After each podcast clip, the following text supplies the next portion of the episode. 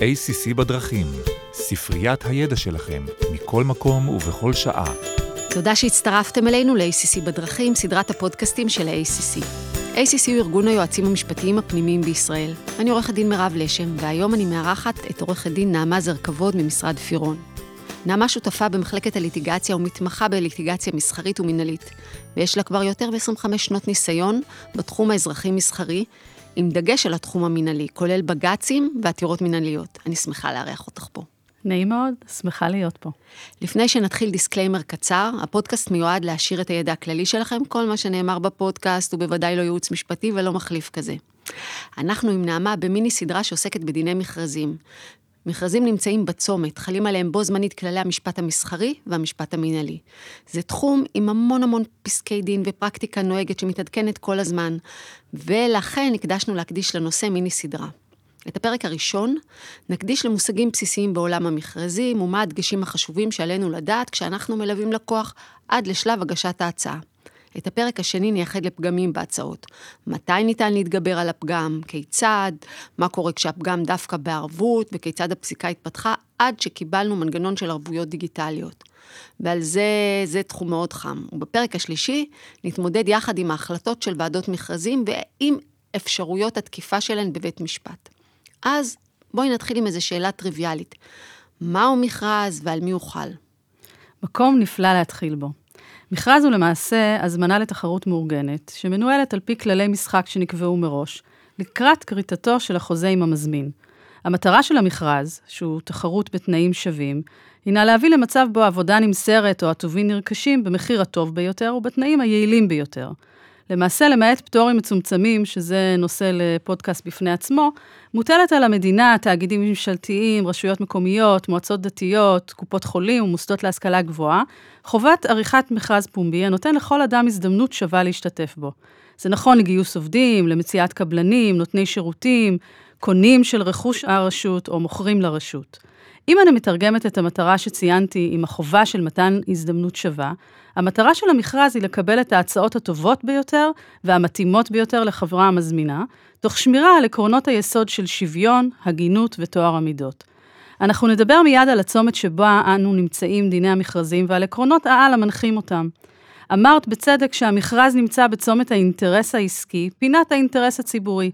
האינטרס הציבורי הוא להבטיח שוויון והיעדר משוא פנים בהליך התחרותי. בכל מה שקשור במכרזים ציבוריים של רשויות, האינטרס הציבורי פירושו גם הבטחת ממשל תקין על ידי ניהול עניינה של הרשות. לגבי האינטרס העסקי, המטרה היא לקבל כמובן את השירות או המוצר הטובים ביותר במחיר הנמוך ביותר. מתוך שני האינטרסים האלה צומחים עקרונות העל של דיני המכרזים. עקרון העל הכי ידוע ובסיסי בדיני מכרזים הוא עקרון השוויון, ואני מכוונת לשוויון בין המתחרים. במכרז כל המתחרים מתחילים מאותה נקודת זינוק ומתחרים על פי אותם כללים. עקרון השוויון עובר כחוט השני בהליכי המכרז, וכל סטייה או פגיעה בו עלולה להביא לביטולה של החלטה ואף לביטול המכרז. אני מדגישה את זה כבר בפתח השיחה, שכן פגם שנפל בהליך, ונדבר על זה עוד בהרחבה, הוא פגע בעקרון השוויון, עלול לפסול את המכרז ללא כל אפשרות לרפא אותו. אנחנו נפגוש את עקרון השוויון הרבה פעמים בסדרה שלנו. על מנת לאפשר עריכת מכרז כתחרות שוויונית, נדרשים המציעים לעמוד בתנאי סף כאמצעי סינון למציעים שאינם מתאימים, וכן בתנאים צורניים הקובעים כיצד יש להגיש הצעה. יש חשיבות קריטית בדיני מכרזים. הצעה שאינה עומדת בתנאי הסף תיפסל ולא תיבחן לגופה. כפועל יוצא מהשמירה על השוויון, צומח עיקרון נוסף שיש להקפיד עליו, שהינו עיקרון השקיפות, עיקרון ההגינות, ואי ניהול משא ומתן עם המציעים. כלומר, שקיפות מלאה מצד המזמין כלפי מתחרים. כמו כן, וכמו שציינו קודם, כמובן שבדיני המכרזים חל עקרון היעילות הכלכלית שבא להטיב עם הרשות מזמינת המכרז. אולי את יכולה לתאר לנו ב, בתור התחלה את שלבי המכרז, רק כדי שנוכל להבין, כי לא כולם פה מכירים את דיני המכרזים ותהליכים, איך התהליך מתנהל, וככה נקבל מבט על אבני הדרך. בהחלט. קודם כל, אני אגיד שלתזמורת הזאת, עם כל השחקנים, יש מנצח. המנצח הוא ועדת המכרזים בשילוב הייעוץ המשפטי, והוועדה מנצחת על התהליך על, לפי כל השלבים הקבועים. הרכב הוועדה, בהתאם לסעיף 8א1 לתקנות חובת המכרזים, מנכ"ל החברה, שהוא מכהן כיו"ר ועדת המכרזים, חשב המשרד או מי שמינה לנציגו, יועמ"ש החברה, וניתן להוסיף עוד שני חברים נוספים שהמנכ"ל רשאי למנות. אתאר בקצרה את התהליך מנקודת המבט של הגורמים הרלוונטיים. זאת אומרת, גם החברה שמוציאה את המכרז וגם מצד החברות המתחרות. בשלב הראשון יש כמובן להכין את כל מסמכי המכרז. מבחינת ועדת המכרזים, הנושא הכי קריטי בשלב ניסוח המכרז הוא לדייק את תנאי הסף של המכרז. מצד אחד, כל מזמין רוצה להרחיב את מעגל המציעים, ומצד שני, כמזמין, אנחנו רוצים תמיד את בעלי המקצוע עם הניסיון הנרחב ביותר בתחום הרלוונטי, עם איתנות פיננסית וכיוצא בזה. לכן, במתח שבין השיקולים הללו, הוועדה תאשר תנאי סף שיתאימו להליך. כמובן שיש לנקוט משנה זהירות ולא לנסח תנאי סף שמתאימים כחליפה למאן דהוא, וגם בהקשר הזה, שוב אנחנו פוגשים את עקרון השוויון ואת דיני התחרות ההוגנים. בעת פרסום המכרז, הוועדה מפרסמת את כל המועדים הרלוונטיים למכרז, מועד לסיור ככל שיש, מועד לשאלות הבהרה ומועד הגשת הצעות. יש נטייה לחשוב שמספיק לרשום באאוטלוק את מועד ההגשה וככה לתת למסמכים לשכב כי כולנו עסוקים, וברגע האחרון אנחנו נטפל בכל ההחתמות ומילוי הפרטים. אז זהו שלא. מאוד מאוד מאוד חשוב לקרוא את מסמכי המכרז בקפידה, כבר כשרוכשים אותם ומחליטים להתמודד. ראשית, וחשוב מכל, יש לוודא עמידה בתנאי הסף. ושיש למציע את כל המסמכים הדרושים לצורך הוכחת תנאי הסף. בשלב זה יש גם לבדוק האם יש סיור קבלני או כנס ספקים. יש לשים לב כי לעיתים ההשתתפות בסיור היא חובה, מעין תנאי סף נוסף, בלעדיו לא ניתן יהיה לגשת אחר כך למכרז. באופן כללי אני אציין שגם אם הסיור אינו חובה, מאוד מומלץ להשתתף בו, כי ניתן ללמוד הרבה על המכרז ועל ידי כך לדייק את ההצעה. ככל שאין אפשרות להגיע בשל איזשהו מכשול טכני שניתן להוכיח, מומלץ לפנות לוועדה ולבקש מועד נוסף. אמנם היא לא מחויבת, אבל בדרך כלל הם נהנים. מועד חשוב שיש לתת עליו את הדעת הוא מועד הגשת שאלות הבהרה. נושא שאלות הבהרה הוא קריטי, ולמרבה הצער, לעתים מקלים ראש בשלב הזה. אמרנו כבר קודם שיש לקרוא היטב את הוראות המכרז, לפני מועד חלוף שאלות ההבהרה, ולשאול כל עניין שאינו מובן, או להציף סתירות שקיימות לעתים בין המכרז ולנספחיו.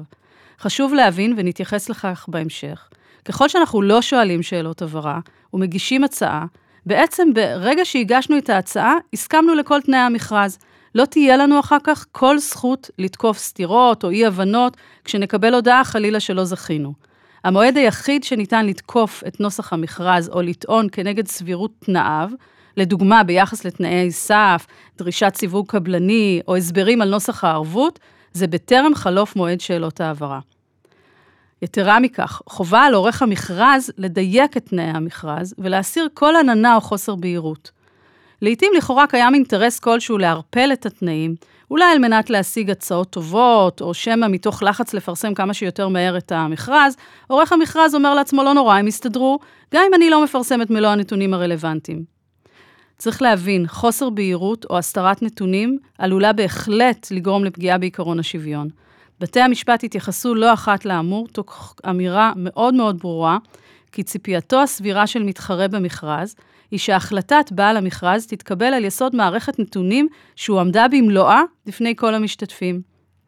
עמידה בעקרון השוויון מחייבת קיומו של בסיס נתונים שווה בין כל מתחרי המכרז בכל שלבי המכרז. אז בעצם, אם אני לוקחת פה כבר שתי עצות לתשומת לב יועצים משפטיים, אם אתה מגיש, שים לב ללוז, זה קריטי. כל שלב, כל אבן דרך, אחר כך שברת, שילמת, אי אפשר לחזור אחורה. ומבחינת מי שמוציא מכרז, אם אתה יועץ משפטי של חברה שמוציאה, תדייק, ת, תגיש את המסמך הכי נכון, הכי רחב, הכי שקוף. גם זה אחרת יכול לפגוע בעקרון השוויון, יכול להיות עילה לפסלות מכרז. זה צריך להיות לא מעורפל, זה צריך להיות... לגמרי. אני, אני אספר בהקשר הזה שלפני כמה שנים פניתי בשם לקוח בצו מניעה, כנגד מכרז של רשות מקרקעי ישראל. כי מצד אחד המכרז קרבה שחזקה על כל מציע שביצע את מלוא הבדיקות המקדימות, ושחובה עליו לבדוק את כל ההוצאות החלות עליו בהקשר הזה. ולכן, אתה, ברור לך שאם אתה תגיש את המכרז, אתה תהיה אחר כך מושתק מלטעון כל טענה, כי התחייבת שאתה יודע הכל. מצד שני, בעניין תשלום הארנונה שעתיד היה לחול על המציע, הייתה עננה מאוד מאוד כבדה, והרשות לא טרחה לפרט את זה, ולשאלת ההבהרה ששאלנו, ענתה הרשות כי עלינו לבדוק מול העירייה. אבל העירייה, מה לעשות, יש לה את הקצב שלה, פנינו לעירייה, היא לא ישיבה, ובינתיים אנחנו צריכים להגיש את המועד ל... כבר מגיע מועד הגשת ההצעות, צריך להגיש את ההצעה. אז בית המשפט נענה לבקשתנו, עצר את אה, כל הליכי המכרז של אה, רמ"י, וקבע שמאחר ומדובר בנושא מהותי, ומשמעות העמימות עלולה להשפיע במיליוני ש"ח על ההצעה, על הרשות לתת מענה ברור ולכלול זאת באופן נהיר במסמכי המכרז. לכן חשוב מאוד לוודא שכל התנאים ברורים לנו טרם הגשת הבקשה ולהתעקש, בין אם זה במסגרת שאלות הבהרה, וכאשר לא מקבלים, אז גם לפנות בצו לבית המשפט, כי שוב, אם לא נתעקש בשלב הזה, נהיה מושתקים ומונעים לטעון כל טענה בהמשך. אני רוצה בהקשר הזה גם להבהיר שלוועדת המכרזים, יש את הסמכות להעביר או לתקן או לשנות את כל מסמכי המכרז, בטרם חלף המועד האחרון להגשת ההצעות. כל, ככל שהוועדה מבצעת שינוי, עליה לפרסם את זה במסגרת הודעה ברורה בכל מקום שהמכרז יתפרסם. שוב, אנחנו כאן שומרים כל הזמן על עקרון השוויון. ואם היו, נניח, היה סיור מציעים, והיה, שהוא היה חובה, אז גם יש לה, היא כבר יודעת מי משתתף במכרז, אז היא גם מודיעה לכל המשתתפים הפוטנציאליים, וככה כולם יודעים את השינוי שנעשה. אה, שינוי תנאי מכרז אחרי הגשת ההצעות אסור בכל תנאי ובכל מכרז, או שיש אה, חריגים? כי אני מבינה ממך, כאילו... אין חריגים, הגעת לתמרור עצור. שינוי תנאי מכרז אחרי הגשת ההצעות, ללא ספק מהווה פגיעה בעקרון השוויון, עלול כמובן להוות פתח לשחיתות, פגיעה בטוהר המידות, יש פה פגיעה באינטרס ההסתמכות, באינטרס הציפייה של המציעים, ולכן הוא אסור בתכלית האיסור. באופן כללי, יש כמה מרכיבים שהם בדרך כלל קבועים למכרזים, וכל מי שמתעסק בזה יודע. אז יש את הערבות, שזה נושא שאנחנו לגמרי נרחיב עליו. כבר אני אגיד שכמובן יש לה, להקפיד הקפדה יתרה על קוצו של יוד, שנוסח הערבות שמגישים תואם במדויק לנוסח המכרז, וניגע בזה בהמשך. לעתים יש דמי השתתפות, יש מכרזים שקובעים תנאי סף לפיו על המציע להיות בעד סיווג קבלני ב-X ולא Z, וצריך מאוד מאוד לוודא שאתם עומדים בסיווג המתאים. על המציע להיות אה, בדרך כלל בעל ניסיון מוכח של X שנים בעסקאות מאותו סוג, או מול גורמים ממשלתיים, ואז צריך לבוא ולפרט את כל הגורמים. בדרך כלל, כדי לוודא איתנות פיננסית, אז גם יש תנאי סף שקובע מחזור מסוים. אה, אלה העקרונות הבסיסיים שבדרך כלל כל מכרז אה, אה, כולל. כמובן שכשאתה מגיש מכרז, אתה צריך לתכנן גם אסטרטגיה, זה לא סתם, כמו שאמרתי קודם, למלא בנקודות, חתימות וכולי. הצעה שמוגשת במסגרת מכרזי נדל"ן, לדוגמה, היא מחייבת את המציע לעמוד בהתחייבות המתבקשות על ידי מפרסמי המכרז. לכן, חשוב מאוד שלפני שאתה מחליט להגיש את ההצעה, תבדקו טוב שכלכלית, תפעולית, יש ביכולתכם לבצע את הפרויקט. בשלב הבא צריך להכין תוכנית מסודרת וכמותית שתציג האם הפרויקט הספציפי עשוי להיות מניב או הפסדי. זה מאוד מאוד חשוב, אנחנו נדבר על זה בהמשך, לגבי חשש להצעה גירעונית, לכן חשוב עוד לפני ההגשה, שיהיה לנו את כל האקסלים המוכנים, כדי לדעת לתת את ההסברים, איך הגענו למחיר הזה.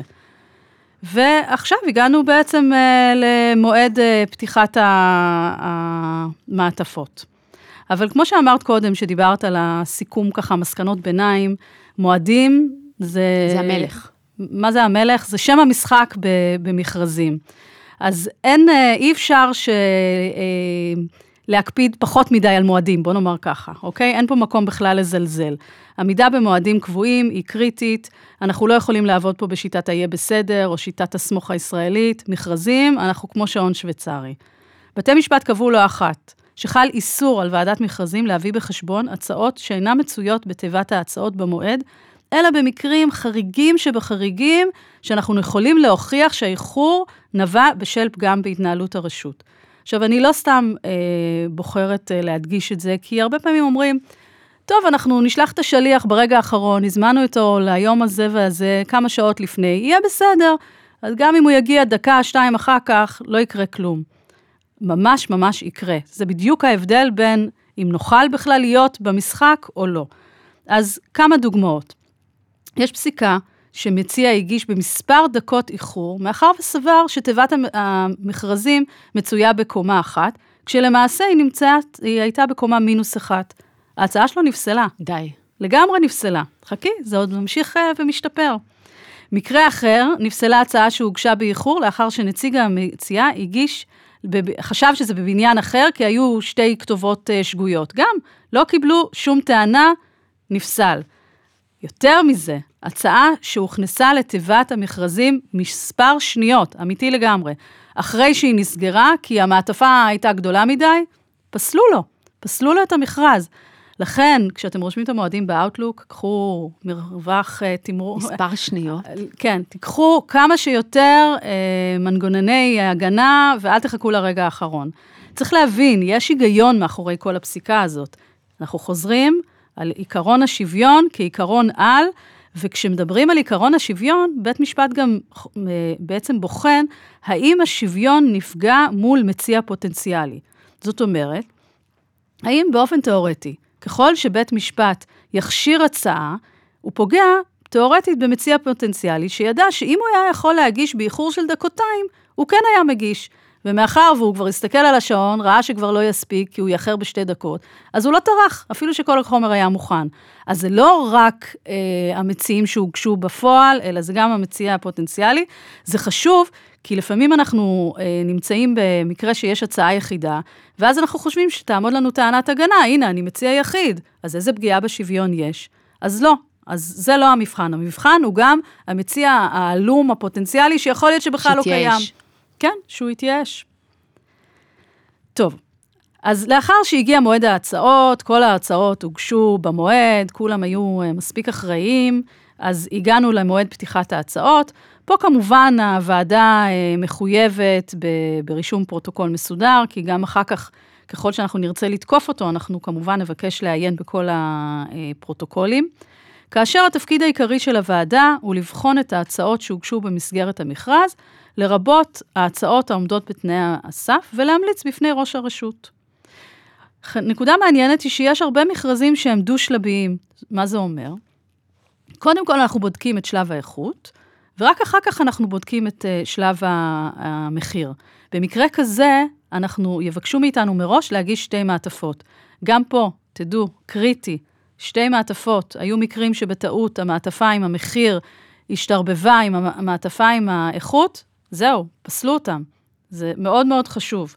הרעיון שעומד מאחורי זה כמובן, הוא שהוועדה החליטה מראש שבשלב האיכות היא לא רוצה להיות מושפעת מהמחיר, היא לא רוצה שזה יסמא את עיניה, ופתאום היא תראה, וואי, מחיר אה, אטרקטיבי במיוחד, אז בואו נעגל פינות וניתן לו איכות יותר גבוהה.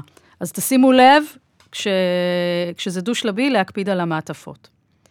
באופן כללי, הוועדה כמובן אמורה לבחור את ההצעה הזולה ביותר, אבל תשימו לב שבדרך כלל מכרזים כוללים סעיף מאוד ברור, שהיא שומרת לעצמה את הזכות ואת שיקול הדעת, גם לבחור הצעה שלא הזולה ביותר, שיש לה ערך מוסף. רשימת הנימוקים היא פתוחה, בדרך כלל השיקול העיקרי להעדפת מציע יקר יותר, זה שבאמת הכישורים שלו, הניסיון שלו, עבודות דומות שהוא ביצע, בין אם זה למזמין הזה או למזמין שהוא העבודה היא מאוד מאוד דומה, וזה לגיטימי. ברגע שזה שקוף והמכרז כלל את זה, אז אנחנו לא נוכל לטעון כנגד זה, וזה בסדר גמור. כמובן שוועדת מכרזים ככל uh, רשות מינהלית, היא מחויבת על פי סעיף uh, 2א לחוק uh, לתיקון סדרי מינהל, החלטות והנמקות, לנמק את ההחלטות שלה. חובה למנה, לנמק היא כמובן מכוח חובת ההגינות, תום לב, כללי מינהל תקין, וגם פה, ככל שאנחנו נרצה לתקוף, עכשיו אני עוברת רגע למישהו שלא זכה, אז ככה יהיה לנו את הכלי לתקוף את ההחלטה, ככל שהיא מנומקת. אגב, אם החלטה היא לא מנומקת, זה נימוק בפני עצמו, גם לתקוף. לתקוף. כן, אז, אה, אז ככה נסכם את ההמלצות של השלב הראשוני שאנחנו נמצאות בו. קודם כל, בכל פעולה אנחנו זוכרים את עיקרון העל במכרזים, עיקרון השוויון. בכל פעולה של לקוח יש לבדוק האם יש פגיעה של שוויון מציעים פוטנציאליים, אולי של יתר המציעים במכרז. כמובן, כמו שאמרתי קודם, כיועמ"שים של חברות שניגשות למכרז, תמיד תביא, ת, תמליצו להגיע לסיור מציעים, גם כשהוא לא חובה. התוכן של הסיור, העובדה שאפשר ללמוד בו היא, היא רבה מאוד. כמובן שאתה גם יכול ללמוד האם הגיעו עוד אנשים, ואז אתה גם יודע אם יש לך מתחרים, אין לך מתחרים. זה מאוד מעניין ומאוד חשוב. חשוב מאוד לבדוק היטב את מסמכי המכרז לפני חלוף מועד השאלות להגשה. אני מזכירה, אל תשאירו את זה בצד. אל תרשמו רק את המועד הגשה, תתחילו לעבור היטב, לראות את הסתירות, כי תמיד ברגע שמגישים, פתאום מגלים את הכל. ואז כבר אנחנו, אין לנו מה לעשות עם זה.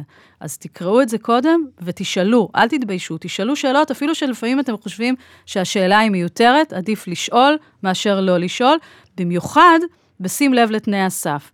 כי כמו שנציג בפרק הבא, יש חשיבות רבה לדקדק בעניין הזה, גם כאשר עולות שאלות לגבי פרשנות. יש להעלות אותם כבר לפני שאלת uh, הגשת, שלב שאלות ההגשה. אי דקדוק עלול להביא לפסילת ההצעה. אני מזכירה לכם את התיק שסיפרתי ביחס לצו מניעה.